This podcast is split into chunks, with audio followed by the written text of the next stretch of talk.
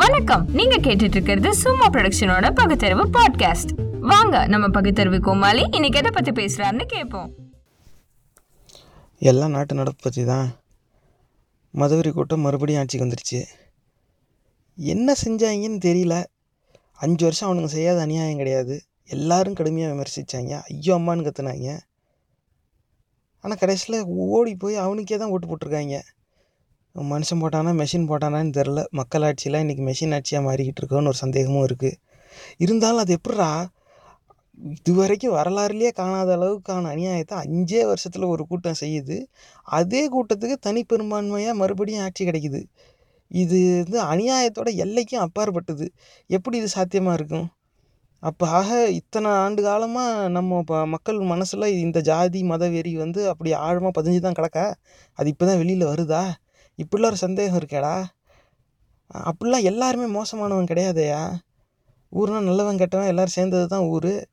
கெட்டவன் இருக்க தான் செய்வான். ஒரு வாட்டி கெட்டவனுக்கு வாய்ப்பு கிடச்சிது.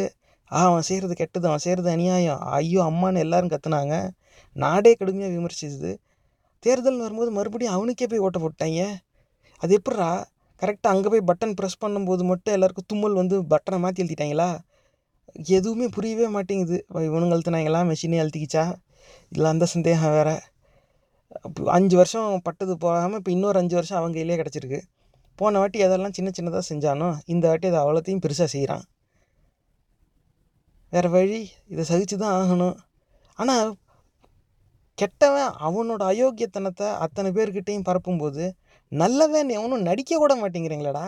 எங்கடா போனீங்க நீங்கள் கலர் கலராக கொடி என்னென்ன பேர் என்னென்ன கொள்கை அடேங்க அப்பா எல்லா மனுஷனும் ஒன்றுன்னு சொல்கிறதுக்கு எல்லாருமே தயங்குறான். இது இப்படி இருக்கிற சூழ்நிலையில் இந்த மாதிரி அயோக்கிய பயல்கள் தான் அப்புறம் ஆட்சியில் இருப்பாங்க. ஆனால் இப்போது தேர்தல்னாக்க ஒருத்தன் ஜெயிப்பான் ஒருத்தன் தோப்பான். இது வந்து யதார்த்தமானது தான். ஆனால் எதிர் சொல்லுங்கிறதே இல்லாமல் போய்கிட்டு இருக்கே. அப்படி இந்த அயோக்கிய பயல்களோட ஆட்சியை சகிச்சுக்கிறதுல யாருக்கு என்ன லாபம்? ஏன் அப்படி என்ன அமைதி காக்குறாங்க? அப்படி என்ன தனக்கு வேண்டியதை பாதிப்பு இல்லாமல் அப்படி என்ன நீ பாதுகாத்துக்கிற? ஒன்றும் புரிய மாட்டேங்குது. யாரும் ஏன் எதுன்னு கேட்க மாட்டேங்கிறாங்க. எந்த எந்த திட்டமாக வேணாலும் இருக்கட்டும். பொதுமக்களுக்கு எதிராகவே தான் இந்த அரசு செயல்படுது. அதுவும் குறிப்பாக அந்த மத்திய அரசுக்கு வந்து இந்திய நாடு அப்படியே மத்திய பிரதேசோட முடிஞ்சு போச்சு. இவன் மத்திய பிரதேஷ்க்கு கீழே இருக்கிறது இந்தியா தாயானா இஸ் இட் ஹமே நெஹி மாலும் அப்படின்னு போல இருக்குது அது வந்து அவங்கள்ட்டே சொல்லணும். டே இதுக்கப்புறம் இருக்கிறதெல்லாம் வந்து கடற்கரையோட திட்டு கிடையாது. அது அங்கேயும் மாநிலங்கள்லாம் இருக்குது அங்கே இருக்கிறவனும் மனுஷன்தான். அவனும் இந்திய குடிமகன் தான் இதே அரசியலமைப்பு சட்டம் அவனுக்கும் செல்லும். அப்படிலாம் விடக்கூடாதியா? அப்படின்னா அதை அதை சொல்கிறதுக்கே ஆள் இல்லை. சொன்னால் அவன் கேட்க மாட்டாங்கிறது வேறு விஷயம். சொல்கிறதுக்கே ஆள் இல்லாமல் இருக்கேங்கிறது வந்து ஒரு பெரிய அச்சத்தை உருவாக்குது. இது வந்து ஒரு ரொம்ப கொடுமையான நிலைக்கு நாட்டை கொண்டு போய் விட்டுருமோங்கிற ஒரு அச்சம் மக்கள் மனசில் வந்துருச்சு. எங்க பதிவு ரொம்ப பிடிச்சிருந்தா கூகுள் பிளே ஸ்டோர்ல சும்மா தமிழ் மீம்ஸ் ஆண்ட்ராய்டு ஆப்பை பதிவிறக்கம் செஞ்சு எங்க எல்லா பதிவுகளையும் சுலபமாக தொடருங்க. இந்த நிகழ்ச்சி உங்களுக்கு ஏதாவது ஒரு வகையில உதவிருக்கும்னு நம்புறோம். அந்த பயம் வந்து இன்னும் வளர்ந்துக்கிட்டே தான் போகுது. எந்த விதத்தில் பார்த்தாலும் இப்போ உதாரணத்துக்கு ஃபோர்டீன்த் ஃபைனான்ஸ் கமிஷன் அப்படின்னு சொல்லி ஒரு ரிப்போர்ட் ஒன்று இருக்கும். இணையதளத்தில் இருக்க எடுத்து பாருங்கள் அந்த ஃபோர்டீன்த் ஃபைனான்ஸ் கமிஷன் ரிப்போர்ட்டை பிடிஎஃப் ஃபைலில் தான் இருக்கும். திறந்து பார்த்து ஃபாரஸ்ட் கவர் அப்படிங்கிற வேர்டுக்கு சர்ச் போடுங்க. உங்களை ஒரு ஃபார்முலா பாக்ஸு கொண்டு போய் விடும்.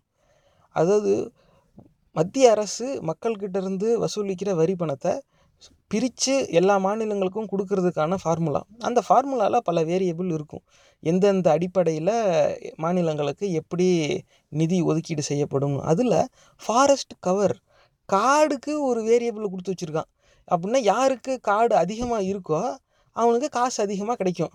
அது பார்த்தா உத்தரப்பிரதேசத்துக்கு மட்டும் பத்தொம்போது பர்சன்ட் போகுது. நமக்கு ஒரு நாலு நாலுலேருந்து அஞ்சு சதவீதத்துக்குள்ளே தான் இருக்கும். உறுதியாக தெரியல அதில் நீங்கள் பார்த்துக்கோங்க. ஆனால் ரொம்ப கம்மி. ஆனால் இந்தியாவிலேயே அதிகமாக வரி வசூலித்து கொடுக்குற மாநிலங்களில் மொதல் மூணு மாநிலத்திலேயே நம்ம வந்துடுறோம். இருந்தும் நம்ம நமக்கு வந்து அதுக்கான ஒரு அங்கீகாரமும் கிடைக்கல. அதிகமாகலாம் தேவையில்ல. அப்படி அடுத்தவன் நஷ்டத்தில் வளர வேண்டிய அவசியம் நமக்கு இல்லை. நம்ம மற்ற மாநிலங்களோடு ஒப்பிடும்போது நல்லாவே தான் இருக்கும். ஆனால் அத்தியாவசியத்தை கூட கொடுக்காம அப்படி என் தட்டிலேருந்து பிடுங்கி நீ அப்படி அங்கே யாருக்கு என்ன சோறு போட்ட? தென்னிந்தியாக்காரன் சாகணும் அதில் வட இந்தியாக்காரன் வாழணும். இப்படி ஒரு திட்டம். காடு அதிகமாக இருந்தால் காசு அதிகம்னு அதாவது இப்போ அறவேக்காடு மண்டையன் கூட போதையில் இருக்கும்போது கூட அப்படி யாரும் சிந்திக்க மாட்டான். ஆனால் இப்படி ஒரு கூட்டம் சிந்திக்குது. காரணம் என்னென்னா அவங்களுக்கு காடு மேலெல்லாம் எந்த பாசமோ பரிதாபமோலாம் கிடையாது. அவங்களுடைய ஆட்சி எந்த மாநிலத்திலலாம் இருக்கோ அந்த மாநிலத்துக்கு அதிகமான நிதி ஒதுக்கீடு செய்யணும்னு முடிவு பண்ணிட்டாங்க. அதுக்கப்புறம் அதுக்கேற்ற மாதிரி ஃபார்முலாவை மாற்றிட்டாங்க ஆக ஆடி ஜெயிக்க முடியல. அதனால் ஆட்டத்தோட விதியே மாற்றிட்டான் இப்படி ஒரு அயோக்கியத்தனம். இந்த அயோக்கியத்தனத்துக்கு பேர் என்ன? சப்கா சாத் சப்கா விகாஸ் எல்லோரும் சேர்ந்து வளர்கிறாங்களாம் எப்பட்றா தென்னிந்தியா மட்டும் முங்கிக்கிட்டே போகும் வட இந்தியா மட்டும் வளருமா? எங்கள் தட்டில் இருந்து பிடுங்குனா ஓகே. அங்கே மட்டும் எவன்டா வாழ்ந்தான் அங்கே எல்லோரும் செத்துக்கிட்டு தான்டா இருக்காங்க. இன்னும் பஞ்சத்தில் தான் செத்துக்கிட்டு இருக்காங்க. இப்போ எடுத்து பாருங்கள் கூகுளில் தட்டி பாருங்கள் ஜார்க்கண்ட் மாநிலத்தில் ஸ்டார்வேஷன் டெத்து சோறு இல்லாமல் பசியில் வாடி செத்துக்கிட்டு இருக்கு ஜனம். நீ என்ன நீ கொண்டாந்து கோவில் மாடு என்னென்னமோ சொல்கிறான் அதுக்கும் எல்லோரும் மண்டை ஆட்டுது. கலர் கலராக சாயம் பூசிக்கிறான். அப்படியே கட்டை கட்டையாக வச்சு புகைய விட்றான். என்னென்னமோ பண்ணுறாங்க அதுக்கும் மக்கள் ஏமாறுது. ஆனால் கடைசியில் எங்ககிட்ட இருந்து பிடுங்கியும் நீ யாருக்கும் தந்தா மாதிரி தெரியல. எங்கடா போச்சு இந்த பணம் அவ்வளோவும் புதுசாக வரி கொண்டு வரான். அது எப்படி எல்லா திட்டத்துலையுமே தென்னிந்தியாவில் இருக்க மாநிலங்கள் மட்டுமே இழக்கிற மாதிரி ஒரு சூழ்நிலை உருவாகுது.